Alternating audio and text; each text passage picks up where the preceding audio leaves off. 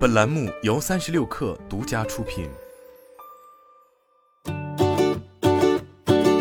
本文来自三十六氪，作者刘奕晨。七月十日，苏宁易购召开二零二二年半年度工作会议。会议结束后，苏宁易购创始人张近东与经营管理团队进行了交流沟通，这也是其自去年七月苏宁易购战略引资以来首次与团队沟通。沟通会上，张近东首先表达了对政府的感谢，感谢江苏省南京市政府对苏宁易购的支持，助力公司企稳发展。他同时感谢团队的坚守和不放弃，顶住压力，赢得了转机，并勉励团队坚定发展信心。这次露面距离张近东卸任苏宁易购董事长一职已经过去了整整一年。二零二一年七月，苏宁易购混改方案落地，张近东以八十八点三亿元转让苏宁易购百分之十六点九六股份，引入江苏国资等多元化战略化资本。股权转让完成后，创始人张近东及其一致行动人苏宁控股集团持有苏宁易购百分之二十点三五股权，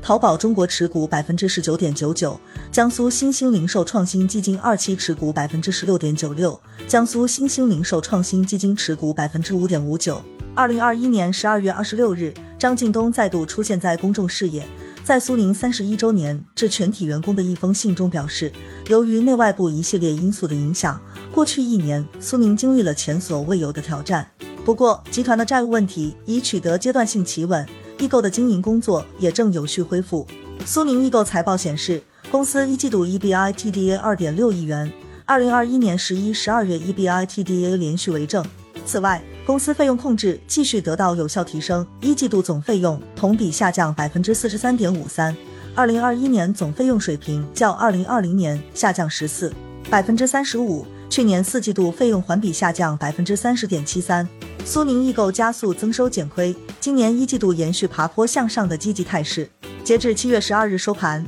，Think 易购跌百分之三点二六，报二点零八元每股，总市值一百九十三点六五亿元。